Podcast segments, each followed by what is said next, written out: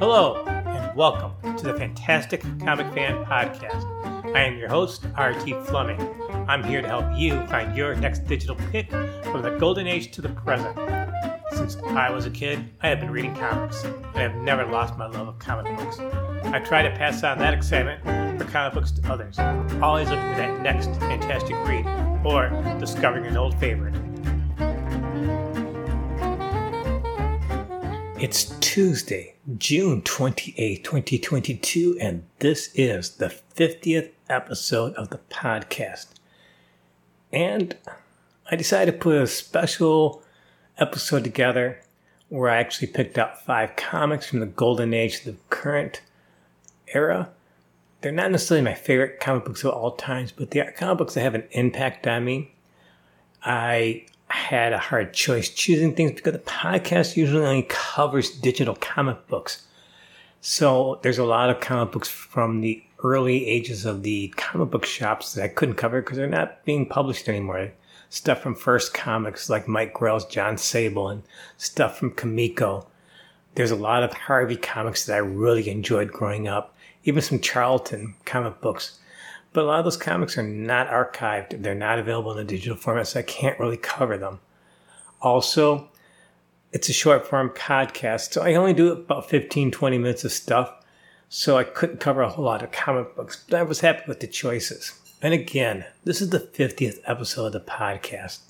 And it's kind of amazing because I started this last September, and the podcast has really evolved since then. It's really starting to be what I thought it was going to be and I'm really proud of this 50th episode. For all my fans out there who listen, thank you so much. Thank you for your comments. I really appreciate it. Moving forward, I have a lot of great stuff planned as always. More interviews coming on, special episodes, great stuff. As always, I want to hear what you have to say, good and bad suggestions. You can write to me at Fantastic Comic Fan, all one word, at gmail.com. Let's get on to today's podcast. And again, thank you so much for your support.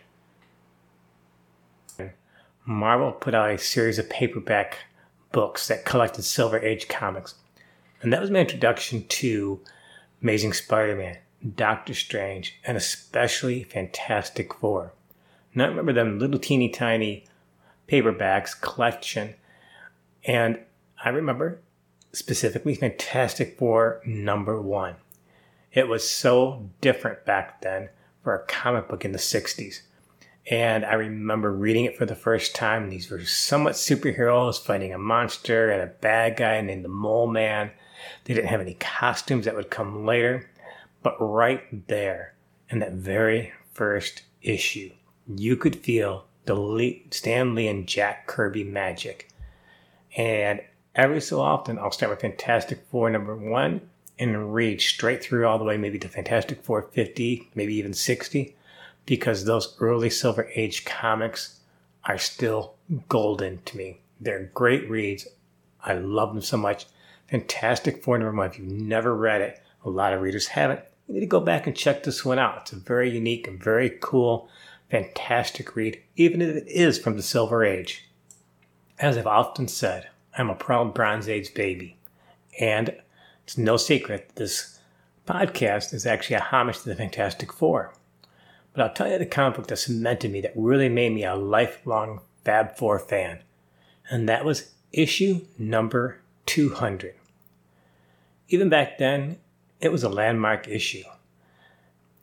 In a way, it was really a landmark because back then, comic books didn't really celebrate hundreds, 200 issues.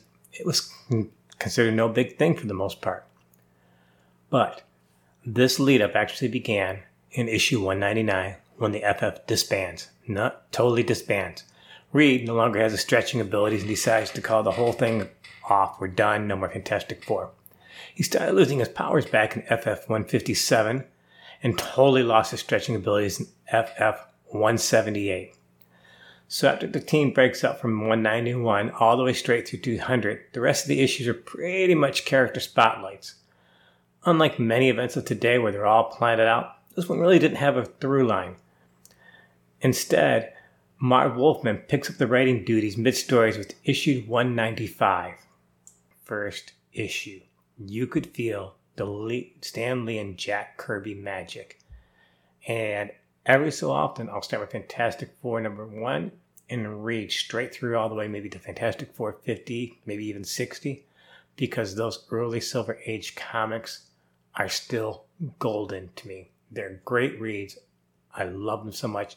Fantastic Four number one. If you've never read it, a lot of readers haven't. You need to go back and check this one out. It's a very unique and very cool, fantastic read, even if it is from the Silver Age.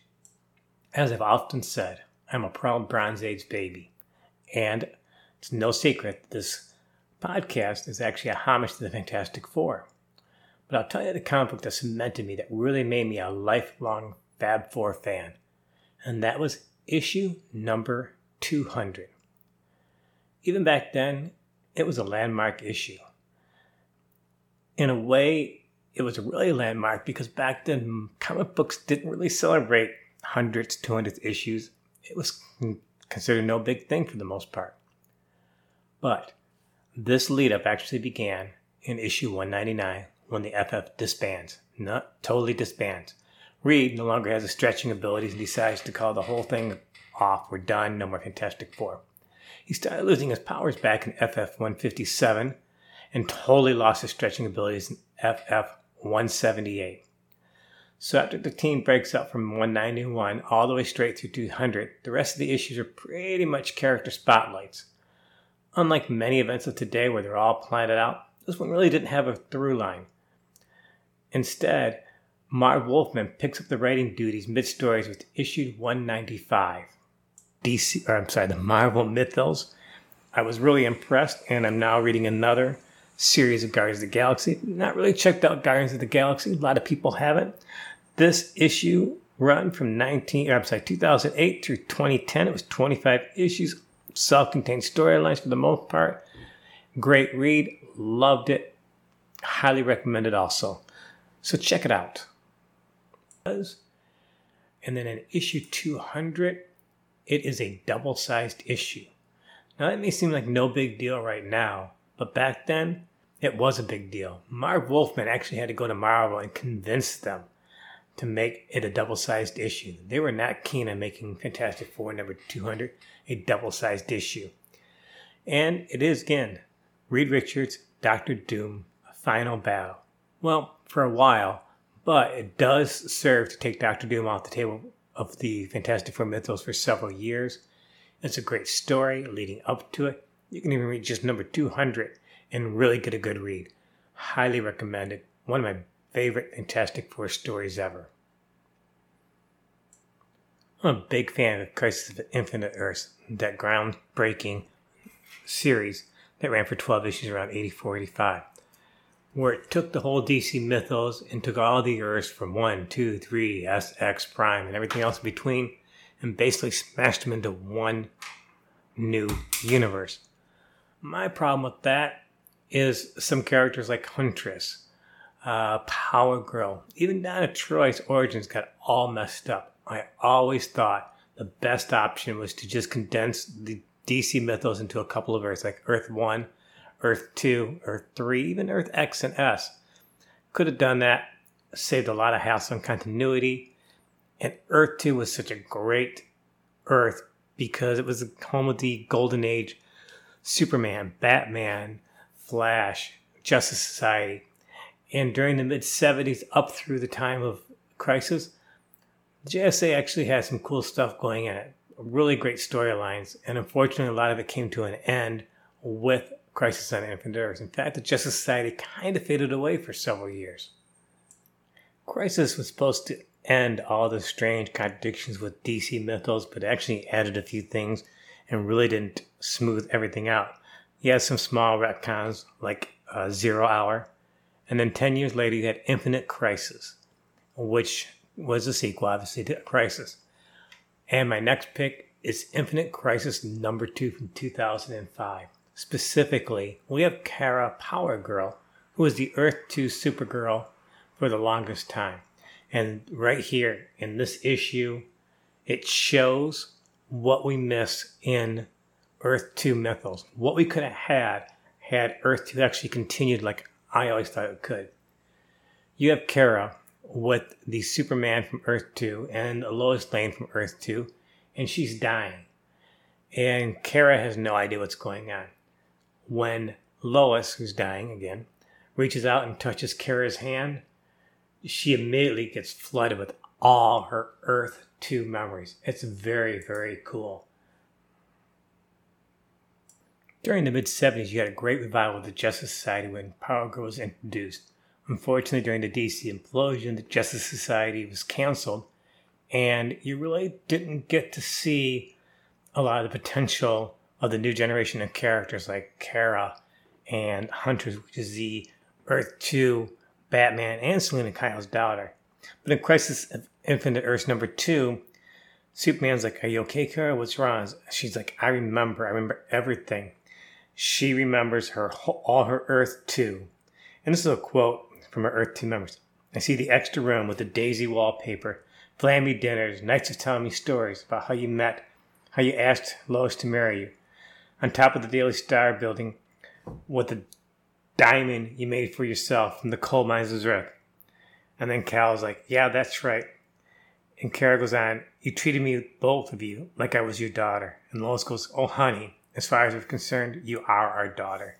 And that right there shows me exactly the missed opportunities DC had when they got rid of Earth 2 and gutted Kara's Power Girl. Her whole history has never been the same. She's never really recovered from all that.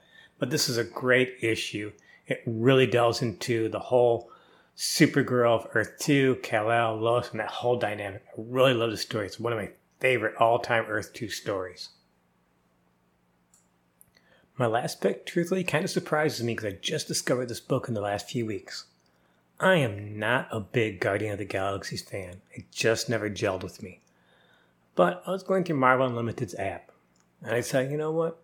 I need to read some of the uh, Guardian of the Galaxies. So I went through and picked up the Galaxies series from 2008, which lasted for 25 issues. It was written by Andy Lanning, Dan Abnett, with the pencils by Paul Pelletier. And I gotta say, I'm pretty impressed with this whole series that actually went through and read even more of Guardians of the Galaxy. It really does a great job of taking Marvel's cosmic aspects and throwing them together. Even more interesting throughout this, you have several crossovers, which they actually make it gel into because I didn't really uh, read the crossovers. For example, you have a Secret Invasion storyline, which runs through several issues. There is also Realm of Kings that crosses through this, but the whole 25 issues, I really enjoyed it. I liked the cosmic aspect. I liked the fact that it was off in a whole different corner of the DC, or I'm sorry, the Marvel mythos. I was really impressed, and I'm now reading another series of Guardians of the Galaxy. Not really checked out Guardians of the Galaxy. A lot of people haven't. This issue run from 19, I'm sorry, 2008 through 2010. It was 25 issues self contained storylines for the most part. Great read, loved it, highly recommend it also. So check it out.